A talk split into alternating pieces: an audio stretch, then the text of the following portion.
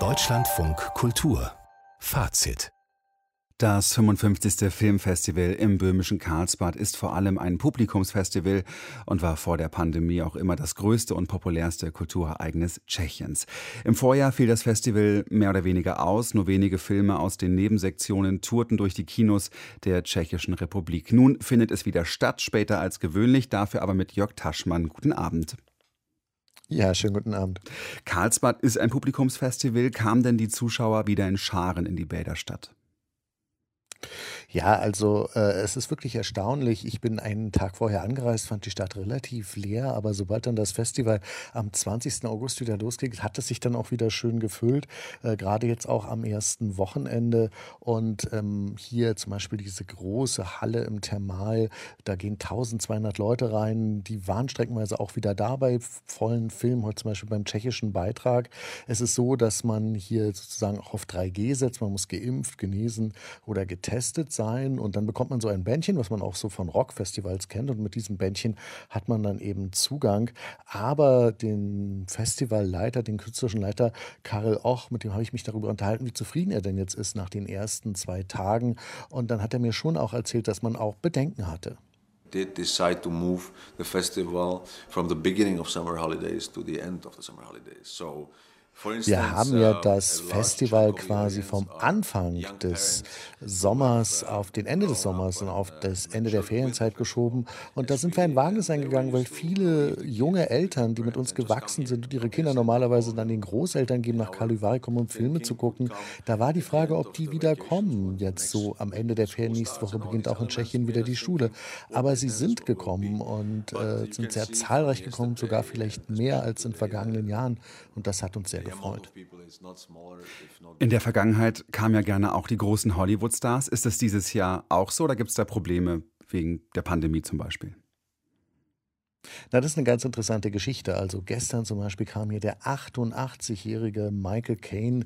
Der war natürlich so erstmal der größte Star, der überhaupt gekommen ist. Wobei interessant ist, dass sein Film, den er hier mitgebracht hat, Bestsellers, hier in Caluvari Weltpremiere vor Publikum hatte. Ursprünglich lief der auf der Berlinale im März bei der digitalen Berlinale, die ja unter Ausschluss äh, des Publikums stattfand, nur für Akkreditierte, die dann digital schauen konnten. Und bei der Sommerberlinale wiederum lief er dann gar nicht. Das heißt, heißt, Michael Caine kam eindeutig lieber nach Karlsbad als äh, nach Berlin. Und da hat man dann auch, auch, gesehen, was es so Konkurrenzsituationen unter Festivals gibt. Und da hat man das hier in Carlo Vivari einfach ein bisschen besser gelöst. Hier kommen die Stars, die bei der Sommerberlinale zum Beispiel gefehlt haben. When we finished the movie, the producer said, will you come to the world premiere? So I said, yes, you know, I'll come to the world premiere. So, and then it went on and on and on until now, at last, I'm here at the world premiere. Thank you for coming.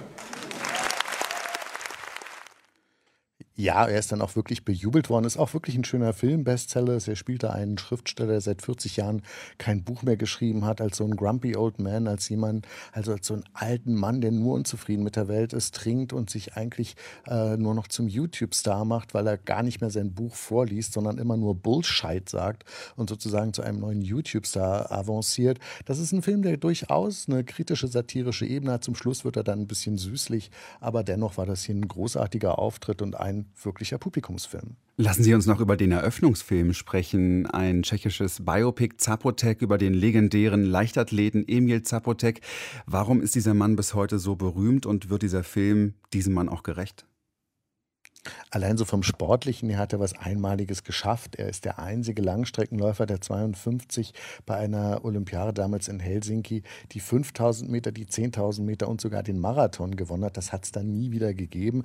Aber Sapotek war natürlich auch in der Zeit des Kalten Krieges ein Vorzeigeathlet damals für die kommunistische Tschechoslowakei. Er war, ein, er war bei einem Armeesportverein, hat dann aber 68, wie seine Karriere längst vorbei war, äh, sich sehr für den Prager Frühling Häftling engagiert, ist dann eben auch degradiert worden, musste äh, in der Produktion arbeiten. Äh, dieser Film von David Ondricek zeigt aber in erster Linie nur den Aufstieg äh, von Emil Sapotek und auch gewisse politische Verstrickungen und äh, die 68er-Episoden teilweise. Er zeigt da nicht mehr, was danach passiert ist, wie es wirklich hart war, wie er in Vergessenheit geraten ist. Aber dennoch ist auch das eigentlich ein gelungenes Beispiel für einen populären Mainstream-Film, aber diesmal eben aus Tschechien und nicht aus Hollywood. Ein klassisches Biopic, gut gespielt, gut gemacht mit einigen historischen Ungenauigkeiten, aber dennoch ein Film, der mir gut gefallen hat.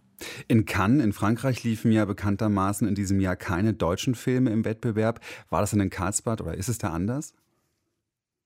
Also hier sind schon zwei deutsche Filme allein im Wettbewerb äh, werden im Wettbewerb laufen. Einer lief bereits gestern, der heißt Le Prince. Das ist das Regiedebüt von Lisa Bierwirt mit Ursula Strauß und Passim Balende. Da geht es um eine Kuratorin, die sich in einen kongolesischen Businessman verliebt, wie er selbst sagt, jemand, der in Deutschland keine Papiere hat. Da prallen einfach zwei Welten aufeinander.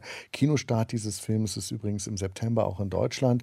Ansonsten wird noch Nö von Dietrich Brüggemann gezeigt. Der kommt dann in den nächsten Tagen. Also man kann schon sagen, hier in Karlsbad ist das deutsche Kino prominenter vertreten, als es in Cannes war. Jörg Taschmann über das 55. Filmfestival in Karlsbad, das dort aktuell läuft. Vielen Dank und viel Spaß noch.